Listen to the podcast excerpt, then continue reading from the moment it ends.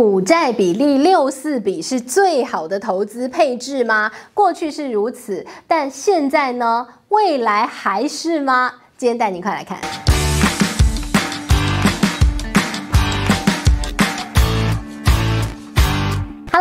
我是治愈。今天想跟大家聊一聊的是，全世界的退休基金现在都面临到了非常沉重的压力。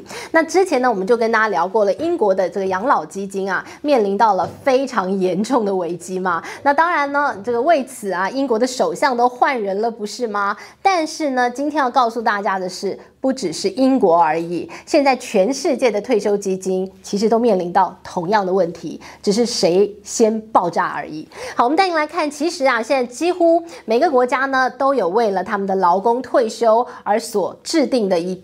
一笔这个退休的制度，那当然就会有所谓的退休基金。那这个退休基金呢，过去的做法是什么？因为他为了要付这些劳工退休之后的生活所需嘛，那有的会呃固定的这个付一笔钱呐、有的是每个月付付到你死亡啊，或者是有的会根据通膨的状况做调整啊，不一样的制度有不一样做法。但是呢，这个退休基金每个国家都有。好了，那退休基金呢，它会怎么做呢？我收了这么多的钱，然后我之后。后要慢慢发出去，他会开始要努力投资才行，不能说我收了这么多钱我就慢慢发，那最后会没得发的哦。所以呢，他必须要拿去做投资。投资呢，一来要打败通膨，那当然希望可以赚越多钱越好，因为呢，有很多劳工所谓的长寿风险，你活很久，我要发你很多钱呐。所以呢，这些退休基金啊，他们当然要想一个非常稳当，而且呢可长可久，而且又能够。固定稳定赚钱的方式来做它的投资。好了，那过去呢，这些退休基金它投资的方式通常呢都是六四比的股债。都有这样的一个资产配置，为什么会用六四比的股债资产配置呢？因为回推三十年呐、这样的方式稳赚不赔。好，我们知道了，在过去的一个低利年代啊，这个所谓的六四比的一个资产配置呢，其实大约每年可以创造这个年报酬率百分之九左右。所以呢，诶，你觉得百分之九，诶，那就打败通膨喽，很不错哦。所以呢，大家都用这个方式，而且呢，有很多数据告诉你。你你看，过去三十年都这样稳赚不赔，大家就非常放心这么做。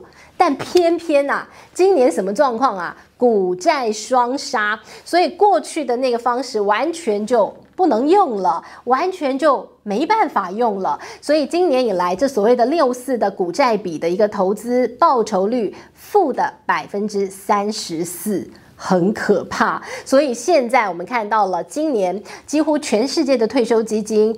都为此蒙受了很大的损失。你说你账面上的一个这个报酬率是负的三成多耶，那然后通膨这么高哎，你到底要赚多少才 cover 得回去啊？真的很困难呢。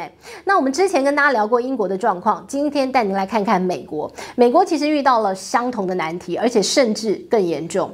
美国呢，我们看到现在美国他们的一个退休基金，他们有非常多不一样的退休基金。那有一些呢是这个州政府办的，有一些是私人的。那那其实呢，美国的公部门他们的退休基金到目前为止呢，还是所谓的确定给付制，也就是呢，在你退休之后，每个月固定给你一笔钱，付到你老死。好，那这样的钱呢，你就是非常有长寿风险啊，你活得越久，领得越多，不是吗？那对政府来讲，你活得越久，我负担越沉重啊。所以呢，他们当然要非常努力、积极的去做投资。但今年遇到了什么样的难题？看到了美债，过去呢，这些退休基金它放非常大的部位在美债当中。但今年美债跌翻了，因为呢，美国剧烈的升息让殖利率飙升，所以美债的价格暴跌。好，那暴跌了之后呢，怎么办？我要付这些退休金，我要付养老金，我每个月每个月一大堆的账单，我要付钱呢，怎么办？他要发美债，再筹财源。但问题是啊，美债现在陷入了什么状况？既然你美国联准会都说了还要升息，那我就预期你殖利率还要更高，你债券价格还要再更低。谁傻？现在去买债券，你现在去买美债，你不就就是买了一个这个掉下来的刀子，接了刀子，它还会继续暴跌吗？谁要买？所以现在的美国的债券呢，陷入了所谓的减弱漩涡，也就是流动性的风险，没有人要买，那怎么办？美国的财政部长耶伦就讲了，没人买，我自己买，我自己来，我自己的债券自己买，自己发，自己买，自己发，自己买。所以呢，现在就看到美国，呃，这也是很妙啊，他们自己发了这个美国债券，然后自己要这个购债了哦。好，那这是美国的状况，所以才会有人讲，当美国的一个退休基金如果真的引爆的话，那可能会是一个好可怕的状态哦。那另外我们就讲回来，那英国之前的退休基金也不是差一点要倒了，要爆炸了吗？那于是他们换了一个新的首相啊，这位新任的首相呢是这个英国史上第一位非白人的首相，他是印度裔的，所以呢，第一个发出贺电的就是印度的总理莫迪呀、太开心了，我们殖民地呀、啊、出头天呐、有一天居然我们这个小小殖民地可以当到你们英国大不列颠帝国，我们可以当首相，你看有多棒！所以我们看到这位这个苏纳克啊，当了这个英国的首相。那当然呢，也是因为他当初提出的一个财政改革计划就是比较保守的，所以呢，现在大家对他寄予厚望，希望他上任之后能够挽救一下英国的财政，救一救英国的退休基金啊！退休基金多重要啊！如果有一天呐，退休基金倒了，钱都发不出来了，你说那国家会不会动乱？肯定的嘛！所有老人家走上街头跟你抗议啊！诶，我活不下去了呀！我靠你退休基金吃饭的呀！所以呢，退休基金真的很重要。我们就来评比一下，目前我们看到美国啊有一个信评机构，针对目前四十四个国家的退休基金，然后去做了一个评比哦。好，那么来到得到这个。A 级的退休基金几乎都是北欧国家，包括像冰岛、荷兰跟丹麦，它是 A 级的退休基金，觉得它很稳当，没问题，不会倒。好，那得到了这个 B 加级的呢？比如说像是以色列哦，以色列也是很有钱的国家，以色列啊、澳洲啊、挪威啊，哎呀，这个挪威的主权基金最有名了哈，他们叫做这个 B 加级，然后呢被评比也是很棒，这个没有倒闭的危机，没问题。好，那再来呢？哎，可能就要慢慢的。不及格了，比如说 B 级，B 级是加拿大、英国、德国，他们叫 B 级。那你赶快问，那 C 级在哪里？C 级是谁啊？哎呀，美国得到了 C 加级，也就是呢摇摇欲坠。那有一些不及格的哦，不及格的像谁？亚洲国家通常不及格，比如说你像是日本啊、南韩啊、中国啊，像我们。都在这个 C 级，就是不及格等级啊，这有待加强级。好，那当然了，我们就要带你看看，有些退休基金啊摇摇欲坠。刚刚不是告诉大家，通常退休基金六四比啊，那它这个通常今年是跌了百分之三十四嘛。那我们来看一些。成功操盘的案例哦，有些主权基金、退休基金，诶，它没有亏那么多。那我们就来解读一下，到底它没有亏那么多，它的资产被配置在哪里？为什么它可以抵御这样所谓的一个股债双杀？它可以度过现在感觉熊市的一个凶险哦。好，我们首先来看挪威，呃，挪威主权基金，它是目前全世界最大的主权基金，国家的钱，那总共的一个这个资产有一点三兆美元。好，那它的一个股债比呢？它是七比三，然后你就好奇了，七比三呢？七放在股市，三放在债市，照理来讲，它的风险值会大于所谓的六四比，对吧？因为我们的想象当中觉得债券比较稳定，股市波动比较大，所以如果挪威的主权基金它把七成都放在股市的话，它波动很大啊，但它上半年呢，它只亏了百分之十四。人家六四比会亏到百分之三十四，他只亏百分之十四，为哪桩啊？原来啊，他早有预感，他早就开始从股市卖掉他的股票。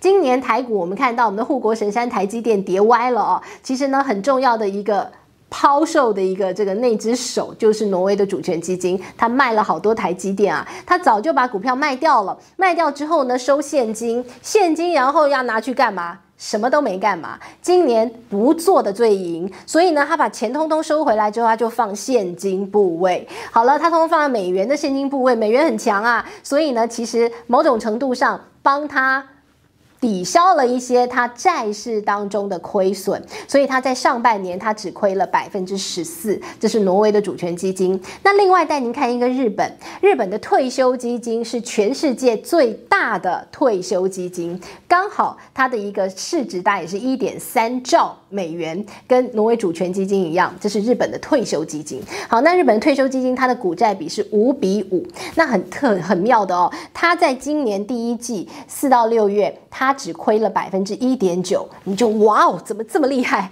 原来一样啊，他也是都把他的资产放现金，放现金，什么都不要做，最赢。所以日本的这个退休基金是这样子，感觉挺过来了哦。那当然啦，这个才呃，这个看到这个日本它只有第一季的数字，那接下来会怎么样？我们不晓得。当然这是越越亏越多啦，除非你通通变现金嘛。所以呢，我们还要继续看看这个日本的退休基金它的一个绩效。那再来我们看美国，美国我们跟大家举例的是加州的一个基金，加州的一个退休基金。那这个退休基金也很奇妙，它在今年呢，这个上半年它亏了百分之六，那它的一个股债比呢，大约是五点八比四点二。很特别的是，他早就把他的债券变现了，呃，他把他的债券部位呢，某某些程度全部都变成现金放着，所以呢，也可能是因为现金部位啊都是美元啊，所以让他撑过去了，他的一个这个亏损程度没有很大，只有百分之六。那另外看我们台湾的这个劳退基金啊，是四比六，我们是非常保险保险的操作，很保守很保守，四在股市。六在债市，但今年股债双杀嘛。但同样的，我们今年呢，在一到八月只亏了百分之六，所以非常非常保守的操作。所以我们看到了，在今年这些，我们刚刚当大家举例的，这些都是在今年可以说呢是击败了很多其他国家的退休基金，没有亏那么多的。然后就跟大家讲了，其实很大的重点就在于大家都留了现金啊。好，那当然了，我们要看到台股接下来的表现啊。台北股市呢，接下来呢，你。说呃，我们劳退基金好像表现的还行，但是接下来是有隐忧的。为什么？呃，台北股市呢，其实有非常多的外资色彩在当中，至今呢还有六兆的外资的持股。那这六兆的外资持股当中呢，诶，你是什么样的基金就非常非常的有玄机喽。比如说像是退休基金，通常它做的是比较长线的一个投资，它会比较稳定。那另外呢，如果是避险基金的操作，它就非常灵活。所以呢，如果这六兆的资金全部都是避险基金的话，哦，那你要很担心。但是呢，我们来看台湾呢，大约呢有百分之五十都是退休基金。好，那但是退休基金刚不是讲了吗？万一、啊，这个退休基金面临到了很大的风暴的同时，它还是会卖股票的。所以呢，这个台北股市接下来以这样的外资成分来看啊，如果遇到了整体的退休基金的一个财政困难的话，可能还是会被提款。所以在这里要特别的提醒大家。不过讲回来，当然还是要提醒大家一下接下来的操作的方式了哦。从现在一直到年末到年底啊，大家一定一定要牢牢记得的就是现金为王。我们刚刚为什么要告诉大家一些今年以来比较成功的操作？大家保留了非常多的现金，所以在这里还是要告诉大家现金为王啊！啊，再来一个呢，就看到了，其实有非常多的退休基金啊，呃，还有这些主权基金，他们的动作是，他们从股市抽身，他们从债市变现，然后呢，他们把钱转进了私募股权当中。私募股权有几个好处哦，私募股权相对来讲比较稳。定，因为呢，它不像现在我们看到公开市场可能会有比较不理性的沙盘或不理性的提款，人踩人呐、稀里呼噜通通滚下去。那私募股权相对稳定，那于是呢，你就看到了很多的一些退休基金就把钱转进私募股权的投资。另外呢，有一些退休基金他会把钱转去房地产，然后出租赚固定的租金收益。所以我们看到了这些退休基金他们的一个这个他的投资都在做转移的投。同时，我们自己的投资当然也要好好的想一想，你怎么样投资啊才会最保险？毕竟呢，现在金融市场实在太波动了，而且你不晓得接下来还会有什么样的风暴。刚提到退休基金，其实真的很危险，你不晓得任何时候、什么时候会出现那最后一根稻草，压垮了退休基金，那将会形成一个很大的。金融风暴。那今天呢，就是跟大家分享了到底接下来我们投资的策略是什么，给您做一个参考喽。谢谢您收看今天的节目内容，希望你喜欢喽我们下回见，拜拜。